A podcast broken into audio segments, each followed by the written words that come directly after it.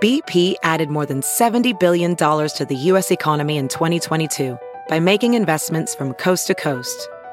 Investments like building charging hubs for fleets of electric buses in California and starting up new infrastructure in the Gulf of Mexico.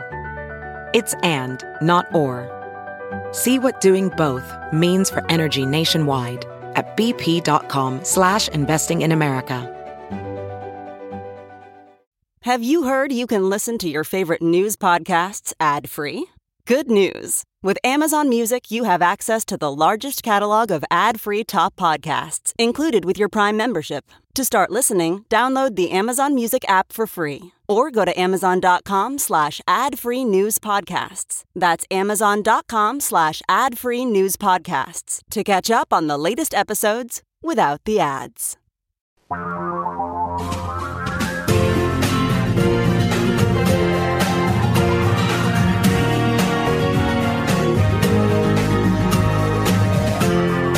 This is the Thom Hartmann Program.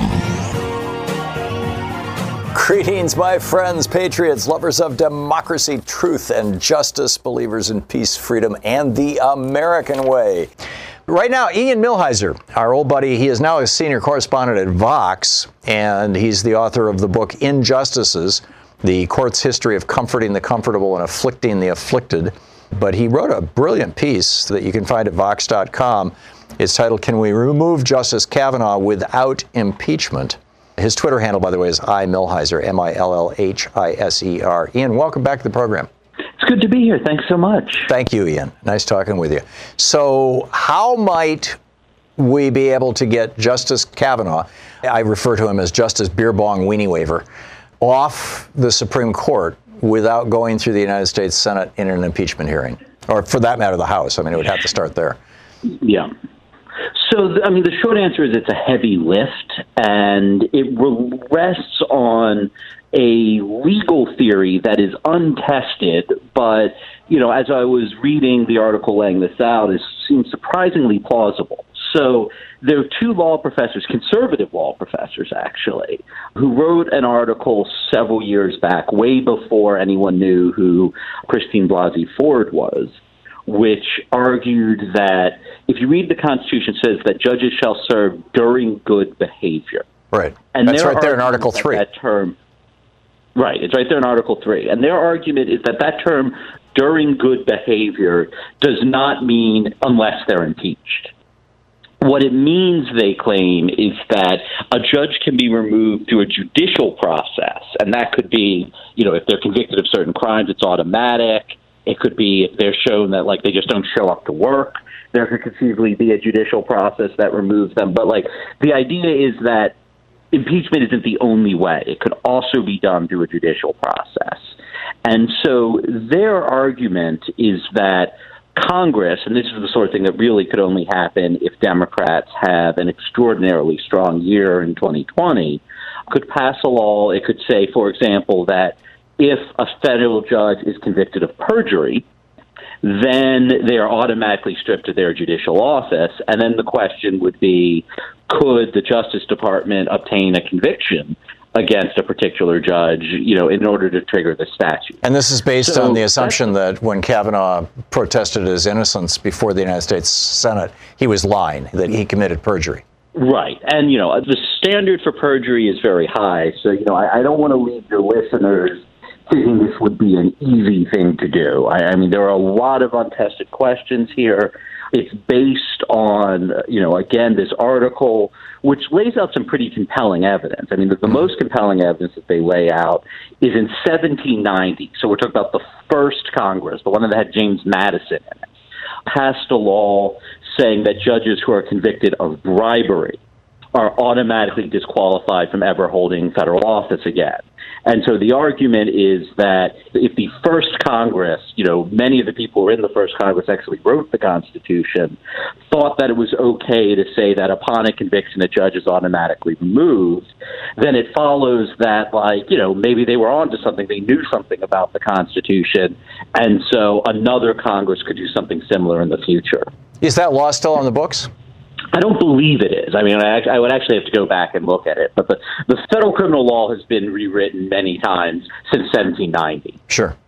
It's a fascinating theory. And, you know, applying things to federal judges is certainly within the purview of Congress. I mean, you know, Article 3, Section 2 is pretty clear about that, which would include the Supreme Court. I think it's fascinating. Have you gotten any feedback from any constitutional scholars on their thoughts on the viability of this? I've gotten a little bit of feedback. I mean, the thing about it is, like, there's really two questions here. I mean, the first question, and I think it's a hard one, is like, yes, there's like this strong argument that in 1790, this is what people believed. But, like, do we really want to say that 200 years of uncontested practice should be thrown out the window because some clever law professors, you know, dig up some historical documents? And most of the time, I think the answer to that question should be no. I mean, like, you know, you've got some very dangerous people on the Supreme Court who think that the answer to that question should always be yes, and that's how you wind up with things like, you know, child labor laws getting struck down. Right. So I think that we should tend to be cautious of those arguments. That's the one hard question. And then the second hard question, probably the, you know, the hardest question, is would the judiciary let this happen? You know, do federal judges who ultimately would rule on the constitutionality of something, do they want to, like, make themselves more vulnerable in this way? In other words, would the Supreme Court strike this down as being unconstitutional? Exactly. Yeah. And I mean, I could see a circumstance where the Supreme Court might think that this would be a good idea, and that would be if Kavanaugh, you know, if a member of the Supreme Court were actually convicted of a crime and was sent to prison. I could see the federal court say, you know, like, the spectacle of having this guy rule on cases while he is incarcerated is, like, more than I think. Well, historically, you know, haven't judges who've been convicted of crimes, and I know there have been a number of them just in the last decade or so, you know, mostly at the state level, maybe a few at the federal level, basically they always resign, it seems. Yeah, most of the time they have the decency to resign. When they don't have the decency to resign, they are frequently impeached and they are removed that way. So, typically it's not an issue because, you know, a judge who is behind bars, like, typically doesn't remain a judge very long. So maybe they should go after Kavanaugh anyway for perjury, even if there's not a law saying that he has to be removed from office, and just shame him into resigning. I mean, it's possible. Now, I mean, the question, like, even assuming, and again, it's a really high bar to get a perjury conviction, but even assuming that you could get that conviction, you know, the issue here is that this isn't just about Brett Kavanaugh. It's about the swing seat on the Supreme Court. And, you know, is Brett Kavanaugh, who has spent his entire career as a Republican partisan, going to give up his seat if a Democrat is in the White House, knowing it would flip the Supreme Court? You know, or for that matter, are Republican senators going to vote to convict him in an impeachment process, no matter what the evidence says, when they know that the consequence could be a Democratic majority on the Supreme Court? Yeah, it's fascinating stuff and ripe for speculation. And I would certainly love to see Justice Beerbaum Wienerweaver out, but, you know, time will tell. Ian Millhiser, I always appreciate your thoughtful perspective on these things, and thank you for dropping by today. All right, thank you. Great talking with you. Ian Millhiser, he's a senior correspondent over at Vox. His most recent book, Injustices, the Supreme Court History of Comforting the Comfortable and Afflicting the Afflicted. You're listening to Thom Hartmann. There's a bunch of stuff in the news, and let me just run through some of these things. The crisis with birds. The climate strike is happening. People all over the country are walking out. Students started this, but it's going right across the board. And now this report from Science, or published in Science magazine, the New York Times did a long piece on it, which is absolutely brilliant. And then there's an op-ed today in the New York Times, you know, an opinion piece, an editorial from the editorial board. Nearly one-third, they write, nearly one-third of the wild birds in the United States and Canada have vanished since 1970. A staggering loss. This is 2.9 billion birds gone over the last 50 years. A quarter of all Blue Jays, almost half of all Baltimore Orioles. I haven't seen an Oriole in years. Frankly, I haven't seen a Blue Jay in years. I see scrub jays, which are like really dusty kind of gray-blue Blue Jays. They live in bushes near the ground, but they're not Blue Jay Blue Jays. Blue Jays live in trees and they're bright blue. Haven't seen any of those in a long time. A study in Germany found that the midsummer decline of 82% in the biomass of flying insects over the past 25 years. 40% of the world's amphibians are in danger of extinction. Stocks of bluefin tuna are down to the last 3% of their historic populations.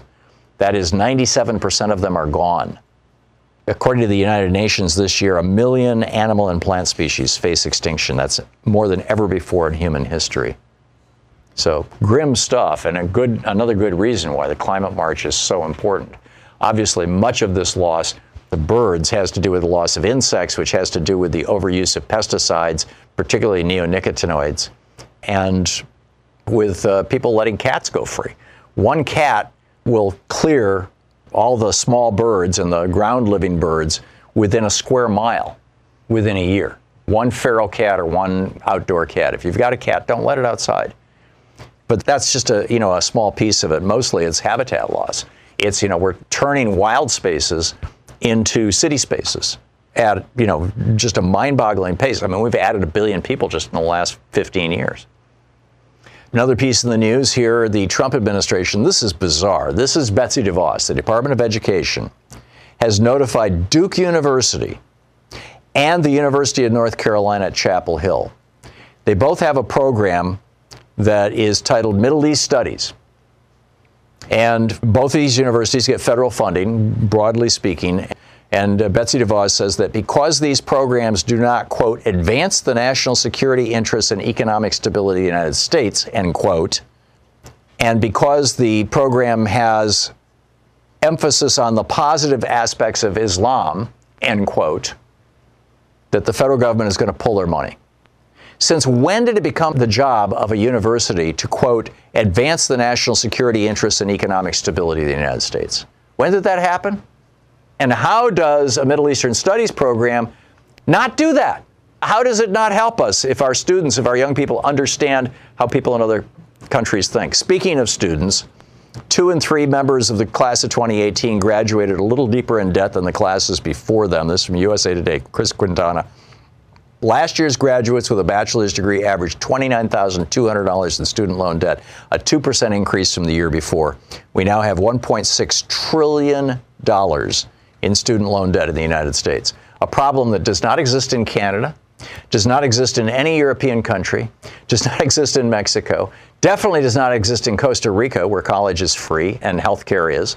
I mean, this is just like, we're the only country in the world that has obscenely high pharmaceutical prices, literally the only country where prescription drug manufacturers can write their own ticket and the federal government can't even negotiate with them. Another thing that Moscow Mitch knocked down. And we're the only country in the world where students graduate with debt equal to, more than the down payment on a house, which is why they're not buying houses. This is crazy.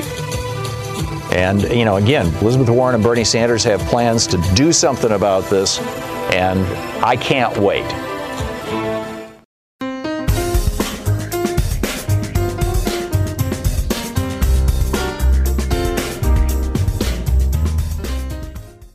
Whether it's aches and pains or wanting to sleep better or just thinking that, it's a good idea to take things that are anti-inflammatory. Inflammation just ravages our bodies.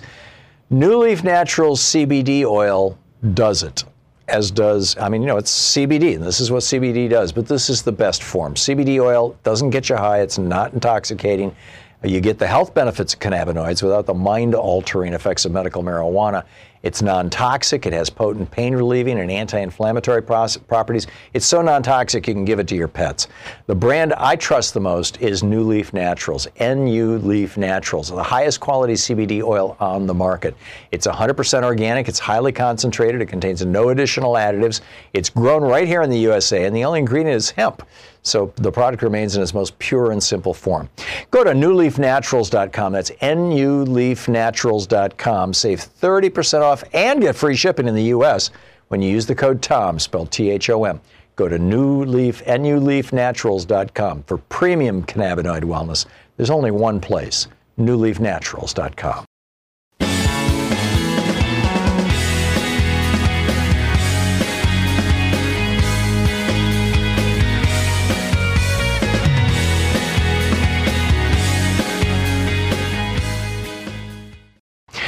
Benny Gantz, who is the this is Netanyahu's main opponent in the election in Israel.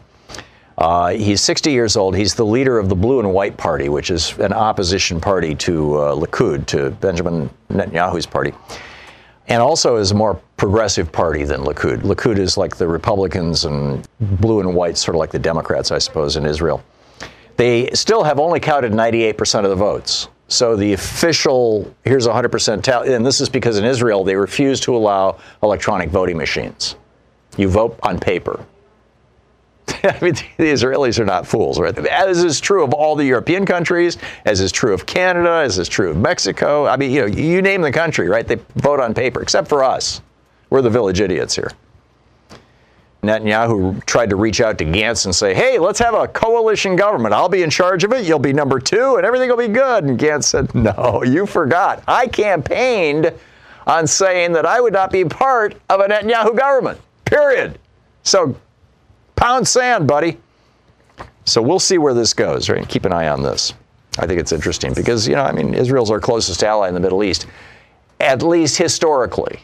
I mean, it may well be now with Donald Trump in the White House that Saudi Arabia, which owns the 45th floor of Trump Tower in New York City. Yes, they do. They bought it in 2001.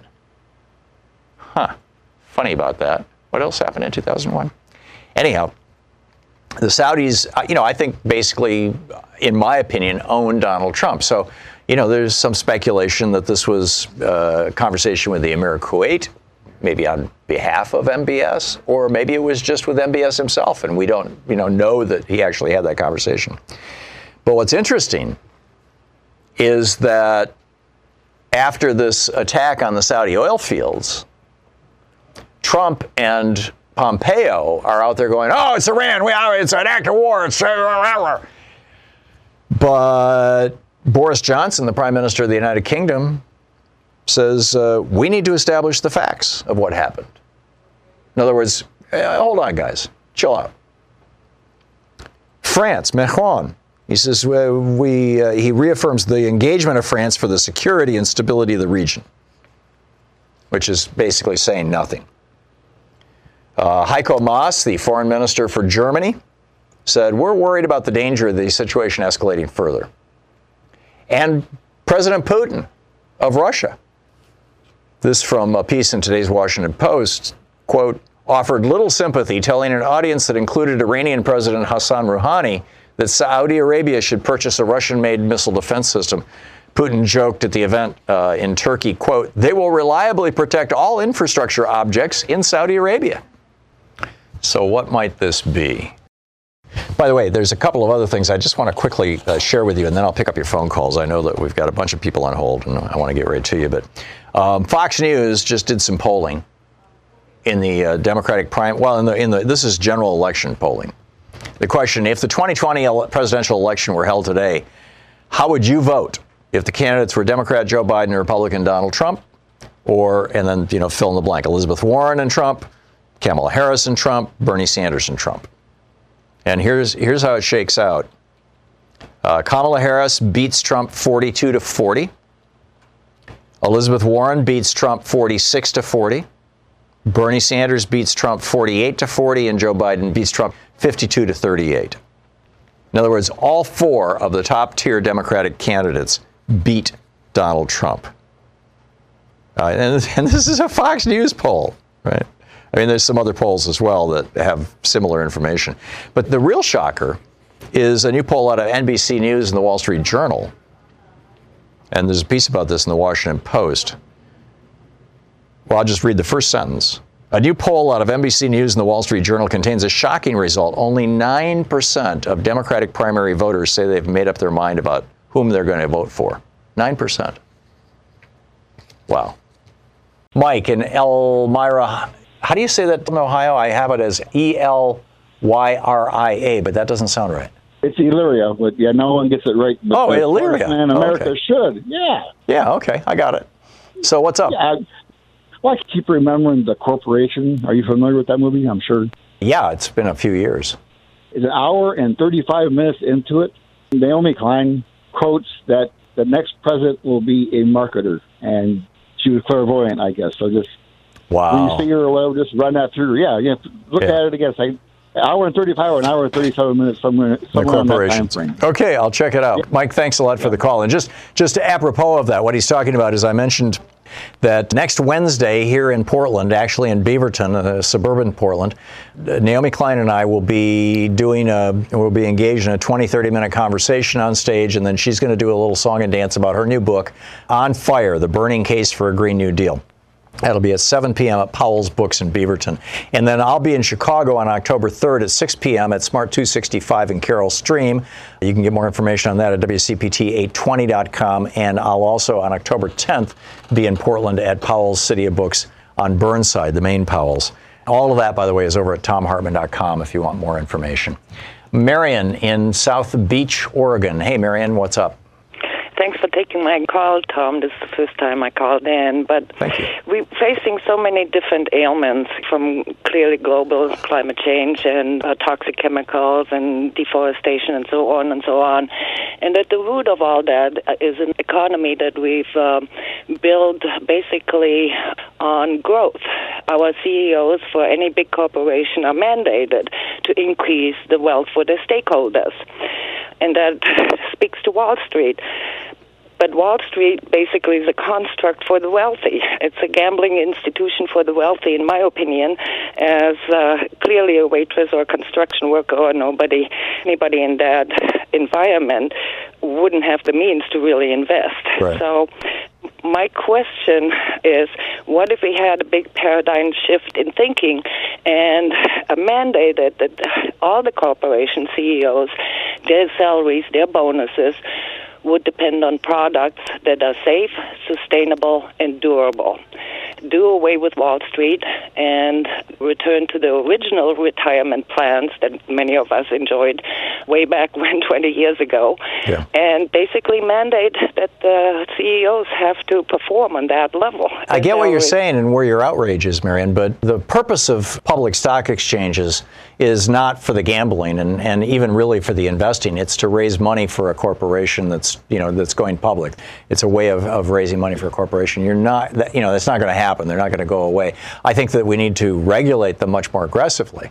I'm with you on that. And if you want to go back to reasonable CEO salaries, the only reason CEO salaries exploded in the 1980s, prior to Reagan, they were at 30 at the maximum, 30 times what workers made.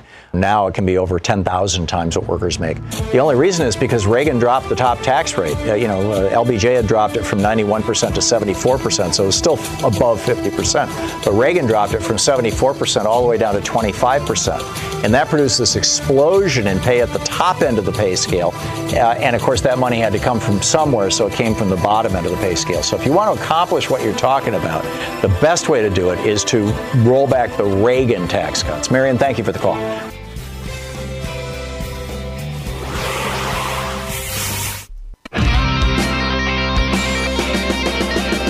Okay, welcome back.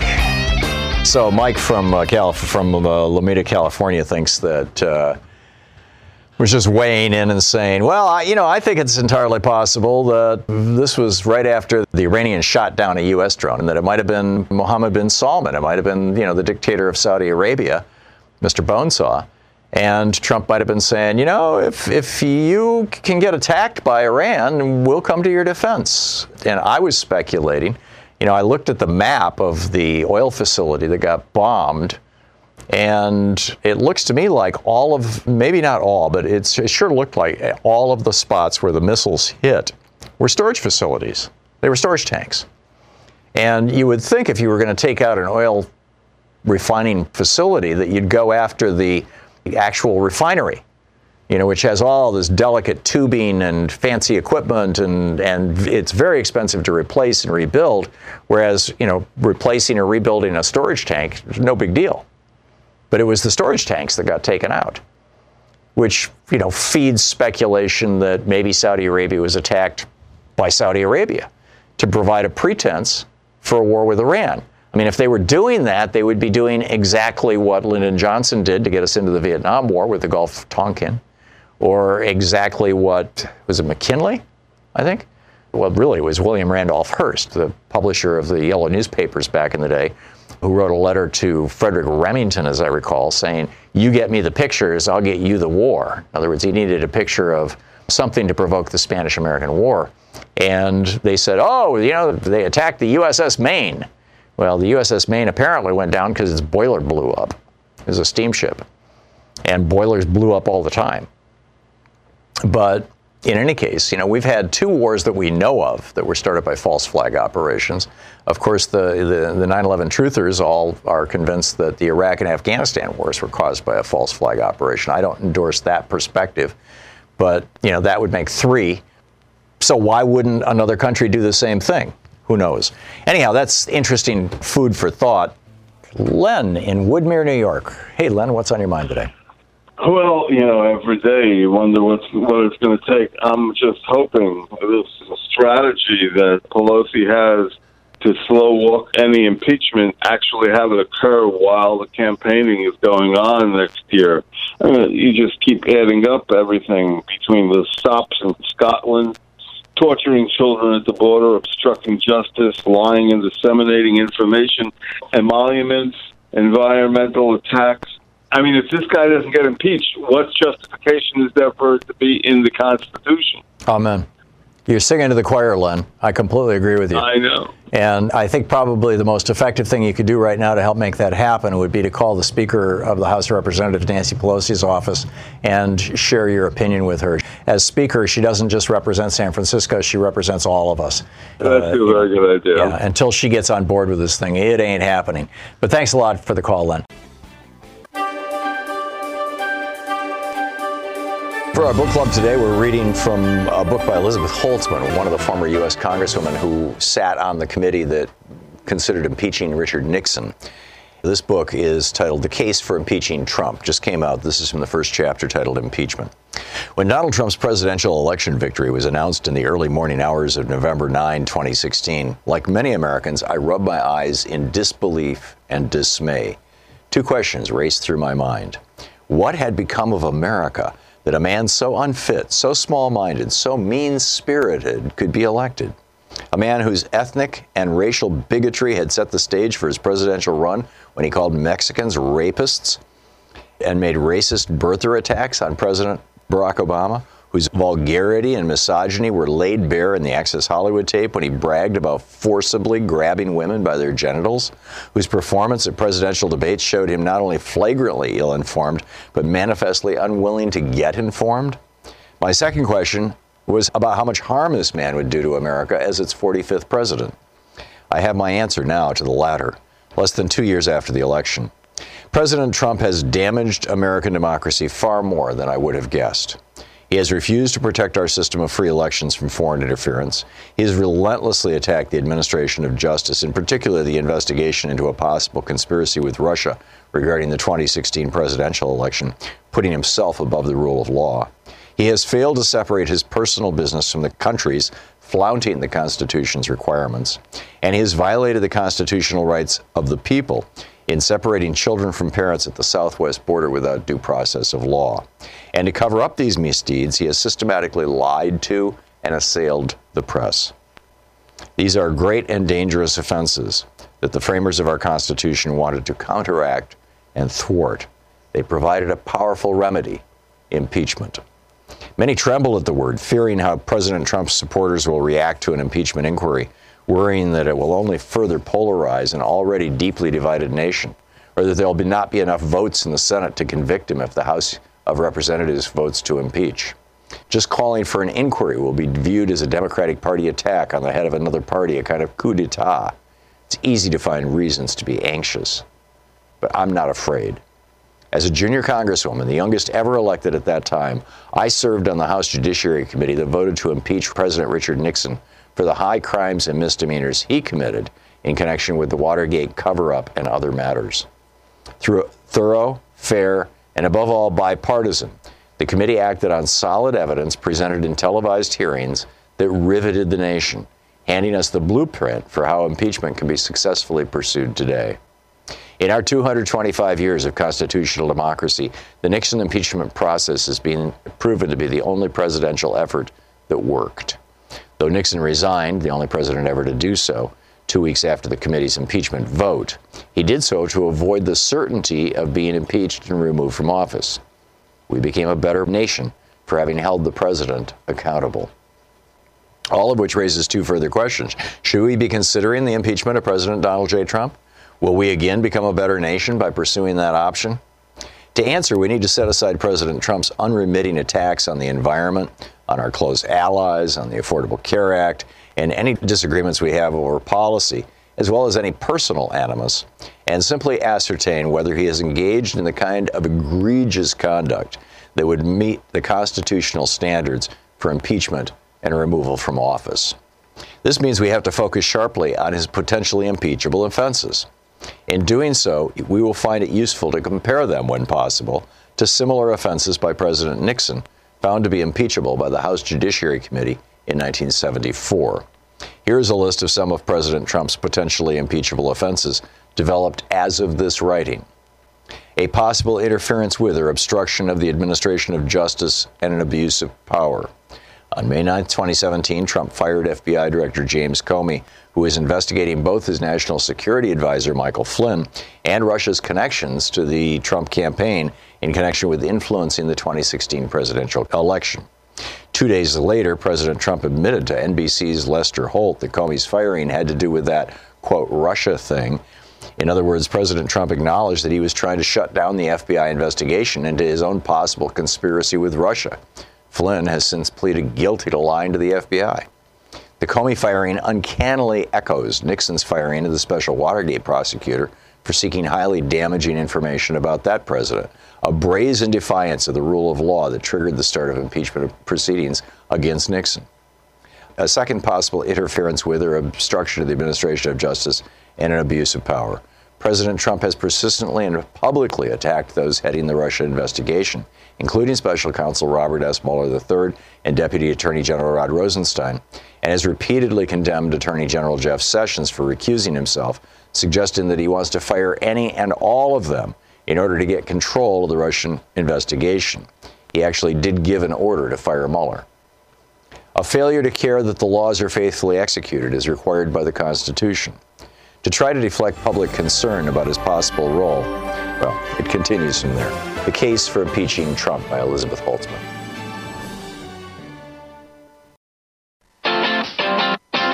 You're listening to Thom Hartmann. Bloomberg reports there's an increasing number of people concerned about their wealth due to the fear we may be entering a larger economic crisis than 2008. If you've been paying attention, you know the Dow recently had its sixth largest point loss in history, and the stock market continues to show extreme volatility. Meanwhile, central bank gold purchases have risen to a six-decade high, sending gold prices higher. CNBC and the World Gold Council reports Russia and China are swapping out U.S. dollars from their own portfolios, investing in safer, more liquid assets like gold. And what makes things even more suspicious, the U.S. Federal Reserve reportedly holds the most gold of all central banks. What's everyone getting ready for? If you share the gut feeling that something is soon to go south with the global economy, call my friends at ITM Trading at 1-888-OWN-GOLD. Proper gold and silver strategy will help secure your entire wealth portfolio. Call ITM Trading at 1-888-OWN-GOLD. Ask them for their free gold protection guide and secure your wealth while you still can. That's 1-888-OWN-GOLD.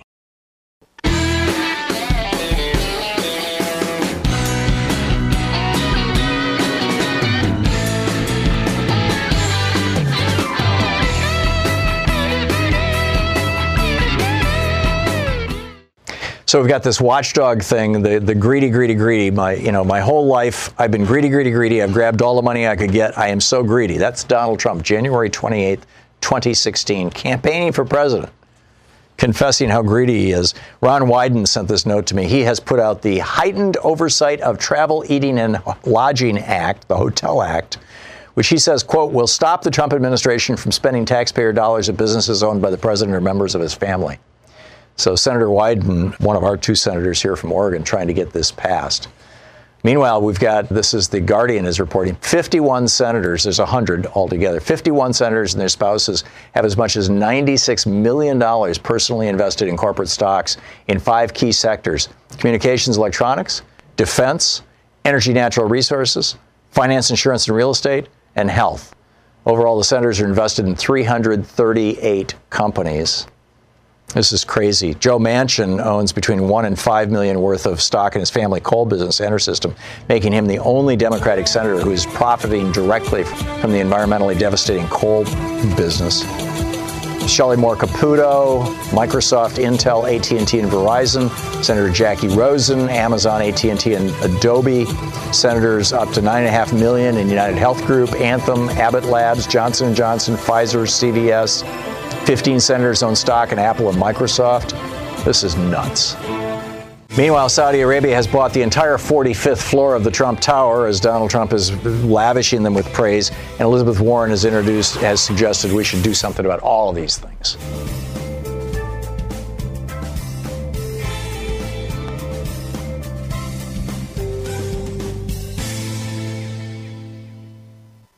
Nancy Pelosi has introduced a Medicare drug plan. Donald Trump has been talking about, we're going to lower the cost of prescription drugs in his rallies and his tweets.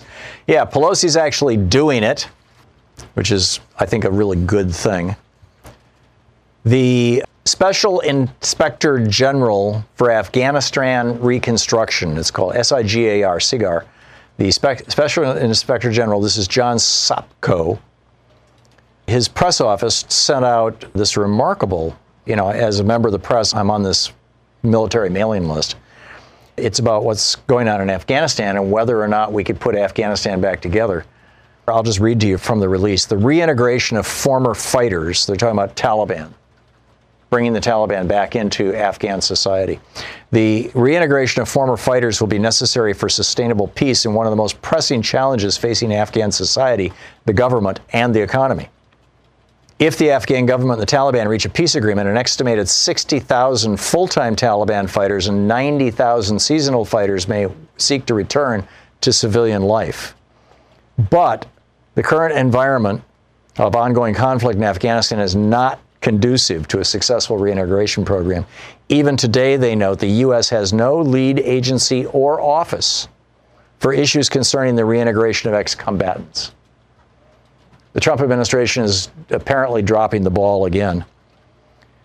Prior reintegration programs, they note, did not succeed in fracturing or weakening the Taliban to any substantial degree, and no firm evidence exists that the programs pressured Taliban leadership to pursue peace negotiations. Inspector General Sopko, in his remarks, says, and these are actual quotes from the general, "A failure to reintegrate combatants of all stripes into Afghan society will only lead to the continuation of a 40-year cycle of war that has led to generations of Afghans growing up knowing only death and destruction. And for Afghanistan's supporters, the continuation of the sacrifice of blood and treasure in a distant land." Wow. That's a sobering assessment. It's a genuinely sobering assessment. Okay, let's pick up some of your phone calls here. If you just tuned in recently, who is Donald Trump committing treason with and why? Chris in Stuyvesant, New York. Hey, Chris, you wanted to weigh in on who you think Trump is committing treason with. Yes, sir. We talked about, I think it was probably back in August when we first had the first fiasco with the attack on the oil tankers. Mm-hmm. And I think you and I were pretty much in agreement that the greatest purveyors, or the so-said greatest purveyors of terror in the world, are the Iranians, which I think you and I are in agreement is a canard. The Saudis, if anything, but they didn't drop one drop of oil into the Gulf, which on a green level, praise that for whoever's had the power over that. No one lost their life, no tanker sank, and no money was lost. Gee, isn't that odd? Hmm. Where are we at now? We're at a pump station that was hit. It only provides 5% of the world energy, or whatever what Trump is calling it, even though he claims we're energy independent. Right. And yet we were going to be back, I think it's going to be more than a week. They're saying 2 weeks till they're back on, but I'm with you. They hit tanks. If this was some great mastermind terrorism operation, wouldn't you take out the actual mechanics of this thing? And even if they did, which they didn't, and again, I'll go back with what was said a few days before, look at the distance from where these things come and the technology that we're at with drones or missiles. I don't buy any of it, but aren't we energy independent? Why do we care? Yeah, I'm with you, Chris. We do not have a mutual defense agreement with Saudi Arabia, and their problems are not our problems, broadly speaking. I mean, they might have been in the past when we were importing 10-20% of our oil from there. We are not anymore. So, interesting. Molly in Grand Rapids, Michigan. Hey, Molly, what are your thoughts? Hi, Tom. Thanks for all you do. Pardon me, I'm a little bit nervous, and I do have some bronchitis. I just have a little tidbit that sheds some light kind of on the whole Trump thing. Who is Trump in all of this? A bunch of family members were talking, and we said, oh, Trump is a Russian asset for sure. Now, I have a son who is a major in the Army. He has been in intelligence all his life.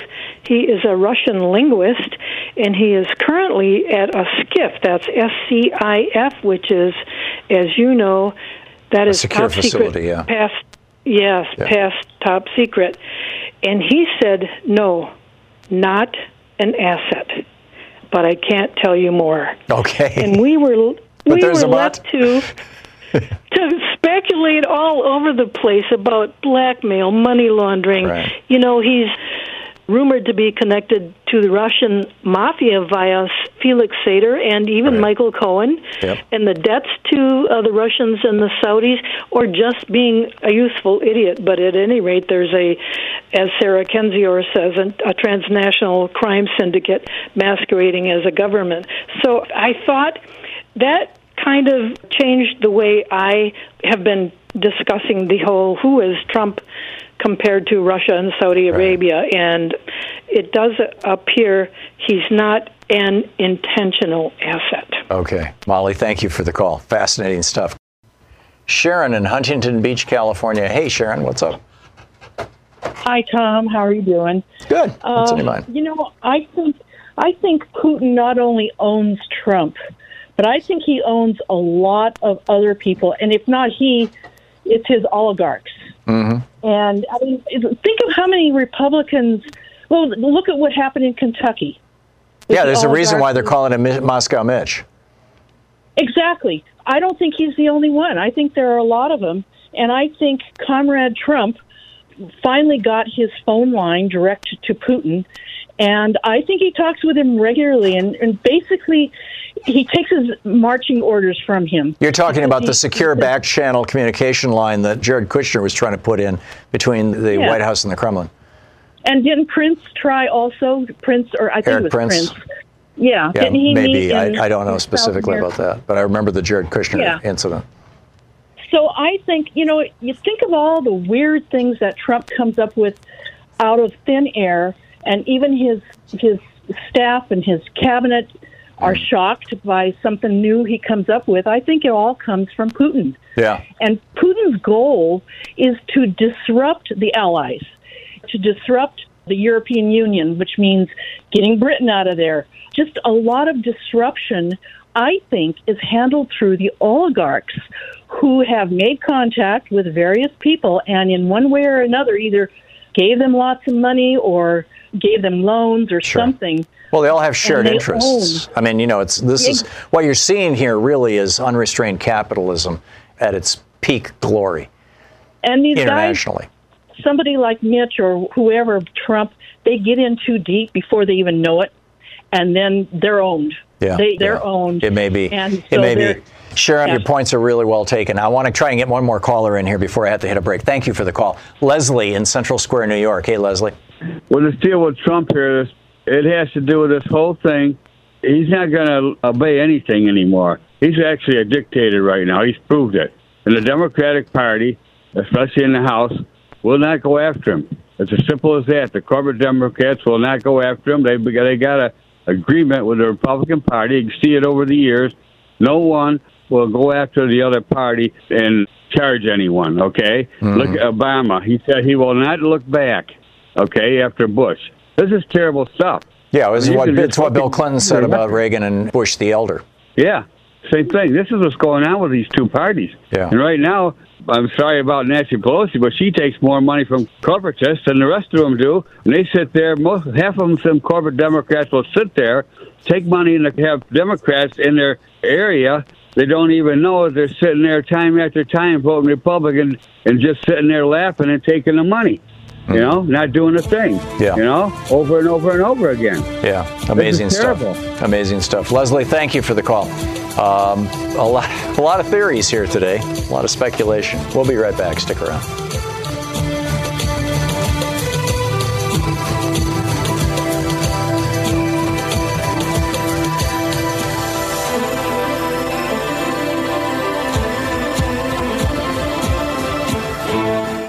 Hey, we just put up a new rant for kind of members of our club, I guess, you know, supporters of the Thom Hartmann Program. You can find the link and figure out how to get to it and all that kind of stuff over at ThomHartmann.com. And this one is about how we may be missing one of the most important parts of the whole picture when we talk about Brexit could cause a crash in Great Britain, which could cause damage to the European economy, which cause the world economy to shudder, which could cause a recession or even a depression here in the United States. That conversation's being had out in the open. But the conversation stepping off that's not being had is how such things like Great Depressions have caused wars, how the Great Depression of the 1930s led to World War II, the 1856 crash led to the Civil War, the 1770s led to the American Revolution. We need to have that conversation. You can check it all out at ThomHartmann.com.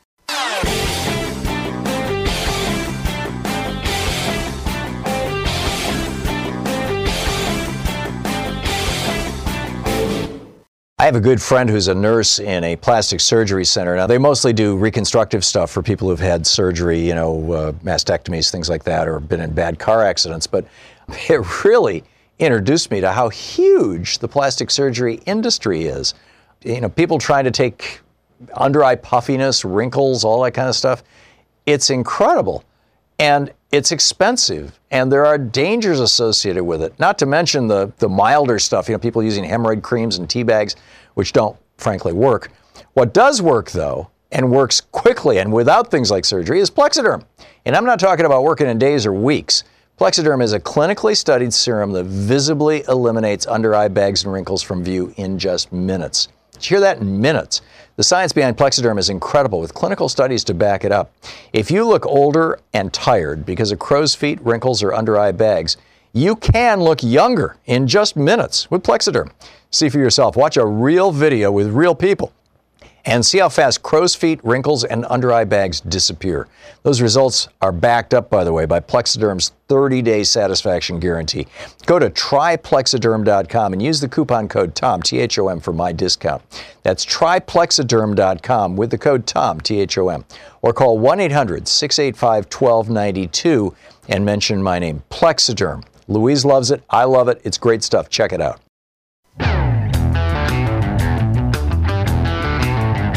And welcome back. Okay, this UFO story, I was going to get into it yesterday. I ran out of time. I think this is fascinating. The U.S. Navy has now verified, you recall over the last couple of years, there was one off the East Coast in 2015, two Navy pilots tracking an unidentified flying object. This was, you know, the video of this went viral. It got out and it went viral. And then there was another one. This was in 2004. And they called the object a Tic Tac. It looked like a Tic Tac. It was just a round oval-shaped thing, and it descended from 60,000 feet, which is higher than an airplane can fly, down to 50 feet in a matter of seconds off the coast of California, and then stabilized. The pilot described a disturbance about the size of a football field in the water. And then in 2014, there was a U.S. Navy Super Hornet that almost collided with a UFO during a mission near Virginia Beach. And all of these are documented, and all of them have had people going, what? Well, the Navy just came out and confirmed that, yes, in fact, these three incidents are UFOs. And the Navy said, this information, this footage should never have been made public. The spokesperson for the Naval Chief of Operations for Information Warfare, the spokesperson's name is Joseph Gradisher, said, and I quote, "The Navy designates the objects contained in these videos as unidentified aerial phenomena." And that story has been confirmed by a couple of different sources. They're using the phrase UAP instead of UFO. So this raises the question, should we be trying to talk to these people? This was in Great Britain, and there was a science fair in Coventry. And Oxford University was polling the public on this. And they said, if we discover that there are UFOs, should we try to communicate with them? Should we invite them to hang out with us? Should we talk with them? And 39% of people said scientists should decide what to do next. 15% of people said the politicians should decide. 11% said we should have a planet-wide referendum on whether we talk to them. And a majority, over 50%, said, yeah, talk to the aliens. Ajana Ahuja, writing for the Financial Times. This is a story in the Financial Times. The headline is, Replying to Alien Contact Would Be Madness on a Galactic Scale. And Ajana Ahuja says, this is madness on a galactic scale. An alien life form extending the tentacle of friendship is likely to be reaching out from a position of technological, if not intellectual, superiority. The history of explorers pinpointing distant lands is one of plunder and conquest. Parading our presence could unleash interplanetary pandemonium. And then points out this is not a frivolous issue. These surveys are not frivolous. The SETI Institute in California, the search for extraterrestrial intelligence, is backed by NASA. They've been scanning for aliens since the 1980s. Billionaire tech investor Yuri Milner has put $100 million into Breakthrough Listen project. It's a 10-year-long project to find alien life forms through radio and visible light emissions. The Kepler Space Telescope, we've found 2,600 exoplanets now. We found one just a week or three ago, K2-18b. It's only 110 light years away, and it's apparently got rain in its atmosphere, as in water. So what do you think? The Navy is saying, yeah, these are UFOs. We have no idea where they came from, what they are, but they're not ours. And anything that can go from 60,000 feet to 50 feet in a matter of seconds without exploding or burning up, and then level off 50 feet off the Pacific Ocean, and documented by the Navy. I'm of the opinion that the scientists who are freaking out about this are right, that we should not be thinking about this the way that European explorers thought about, oh, new lands, new people. We should be thinking about this the way Native Americans or, Native New Zealanders or Native Australians thought about it, which is, who are those people coming here with an advanced technology? In this case, it was guns. Mick in Seattle. Hey, Mick, what's on your mind? Oh, your earlier comment about the UFO and the government actually admitting the fact that they exist brings to mind the reason why we're here. I believe the aliens put us here because of our nature for war, and we're a penal colony. Huh. Interesting. Banishment for most indigenous people, the ultimate punishment was banishment, because typically if you were banished from a tribe, you died in the wilderness. And, indigenous communities don't have jails or prisons. Well, since you bring that up, that's one of the reasons why the Great Migration occurred 3,000 years ago in Central America to create Canyon de Chile and the Pueblo buildings, because they didn't believe in human sacrifice and warfare. Oh, that's interesting. So they left the Aztecs or the Mayans, and fascinating. Mm-hmm. Mick, thank you. Thank you for that. Grant in Minneapolis, listening on AM 950. Hey, Grant, what's up? Hi, Tom. I'm really excited to call you. I've been listening to your show with my dad since I was like 6 or 7. Wow. So I'd like to talk about the... Nice to meet you, Grant. Nice to meet you as well. So I'd like to talk about the aliens for a moment, and mm-hmm. I'd like to talk about first contact. No, maybe not first contact, but just sort of the process of what would happen as soon as we figure out that there are actually aliens. Throughout human history, we've had tons and tons of instances of two groups meeting each other, one group maybe being significantly more technologically advanced than the other, and then getting one group destroying the other or enslaving the other. Right. And maybe the most extreme example of this is Homo sapiens versus Neanderthals. Oh, yeah, that's... Well, the Neanderthals kind of went extinct because of environmental conditions. Well, we don't know. We really don't know for sure. Yeah. There's a mix, but yeah. I think there's more than just that. But anyway, there's like one instance which I think we should probably model if this does happen, of one group actually just adapting to conditions of the people who are trying to colonize them. So back in the 1850s, America sent a navy out to Japan because we wanted to trade with them, and Japan had been closed off for... Oh, this is Colonel Perry's Black Ships. Yeah. Yep. And the emperor was like, okay, yeah, we can't beat these guys. so he was just like, okay, let's unify all Japan and then modernize it in an event called the Meiji Restoration. Yes. And I think that that's the sort of thing we should be modeling. They were able to build like a few thousand miles of railroad in like 20 years, which just for a nation which started with like basically zero technology compared to the West, except for like fairly crude firearms. Mm-hmm. You know, that was very impressive. Now, I'm not sure aliens would necessarily let us have their technology, but I mean, assuming that maybe we could reverse engineer it. Yeah, like kind of in Independence Day, I think it is. Yeah, I've never seen that movie, but I think that's what happened. Yeah, I don't recall seeing it. The new one, I think they made a second one, right? Mm. But that would require, I mean, in the Meiji era in Japan, you had a society that was highly homogenous, not just the way people looked and family and all that, you know, all that kind of stuff, but culturally. You're talking, Grant, about pulling together the entire planet, you know, an extraordinarily heterogeneous collection of human beings. You know, I get your point, and I think it's a great strategy. It'd be a stretch, but let's hope you're right. Grant, thank you for the call. It's great to hear from you, and nice to meet you. Thank you very much. We've been talking about if there are UFOs now that the Navy has said, yep, these three sightings since 2004, which all went viral with the videos, including one where this thing shaped like a Tic Tac came out of the sky from 60,000 feet down to 50 feet above the Pacific, and then... And, you know, nobody knows what can do that. The Navy is saying, yeah, these are UFOs. They've got a new phrase for it, unidentified aerial phenomena or something like that, UPAs.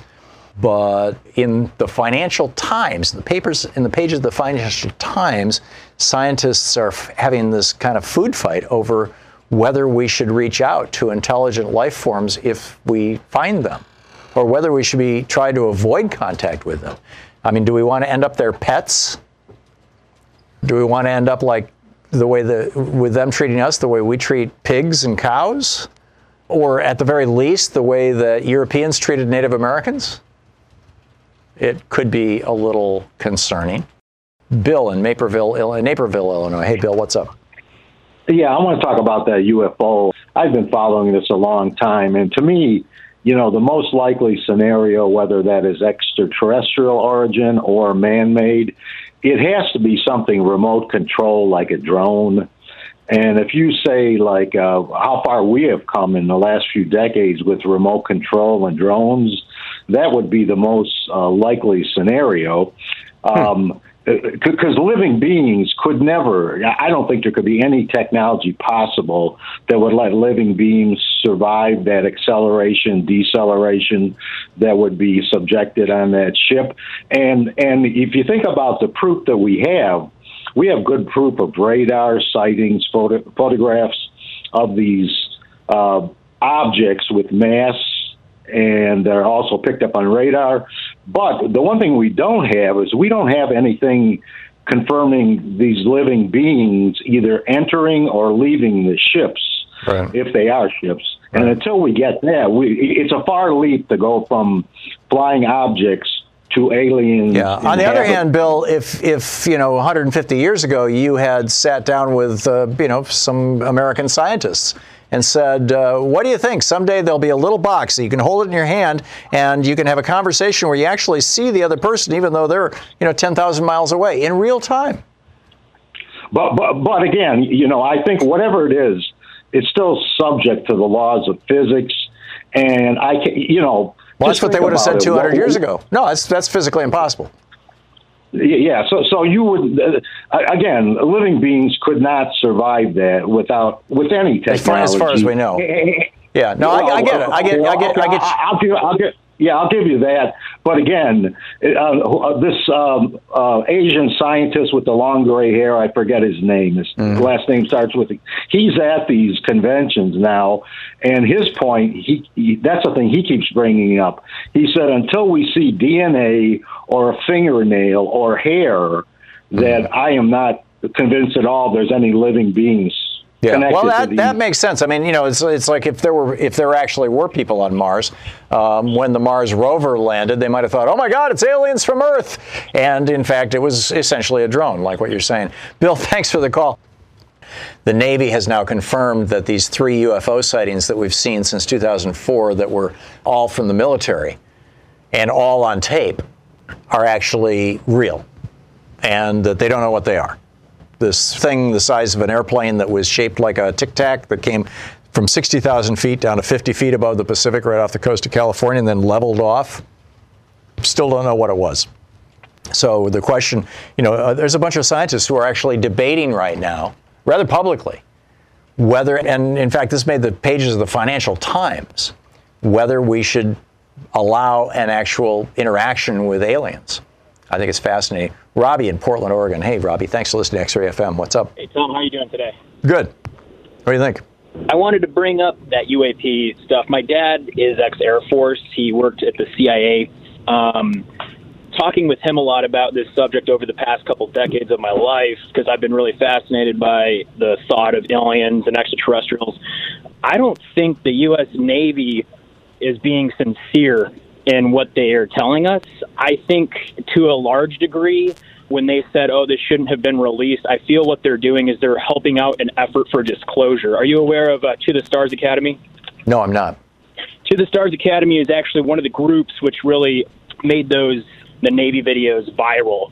It's Tom DeLonge. He started it. He's from a band called Blink-182. Basically, he's been the one that's been going around and organizing many ex-high officials, ex-military individuals, generals, Air Force, Navy pilots, all sorts of ex-military members who are coming forward with this unidentified aerial phenomenon stories. And basically what they're coming to is our government, what you said in the Financial Times is exactly right. They're suppressing the technology that they have. The moment that our government is admitting that there are aircraft, spacecrafts, which have superior technology to the current military, that is where they're going to have to then start providing it. And they already are. They're called ARVs. There's many different replicas. You'll see Project Aurora. There's a spacecraft called TR-3B. It's by the Northrop Grumman military contractor defense. Basically, what we're going to see, and here's what's really cool about this, and a lot of this is all controversial. People say there's no proof of the TR-3B, but there is. There's a lot of proof. The military publishing, they basically produced a whole thing about the TR-3B. Well, you wonder if this might be like the hypersonic weapon that the Russians tested and bragged about, that, they take it up to 60,000 feet and drop it, and it comes down as a wing, basically, and flies down into, really, really fast. I mean, that's kind of what the Tic Tac did, right? Well, and that's one thing that I'm kind of skeptical about is, I'm wondering if these are space, government spacecrafts that, right, just kind of got recorded or not. But what's going to happen from here is when they start doing this disclosure, they're going to be basically bringing out that this information, this technology exists. What they're going to have to do then is start selling it to us, which is on par for it. But anyway, I just wanted to bring up that TR-3B. There's always somebody who wants to make a buck. Robbie, thanks a lot for the call. It's great to hear from you. Bye. And good talking to you. You've been listening to Thom Hartmann. For audio and video archives, visit ThomHartmann.com.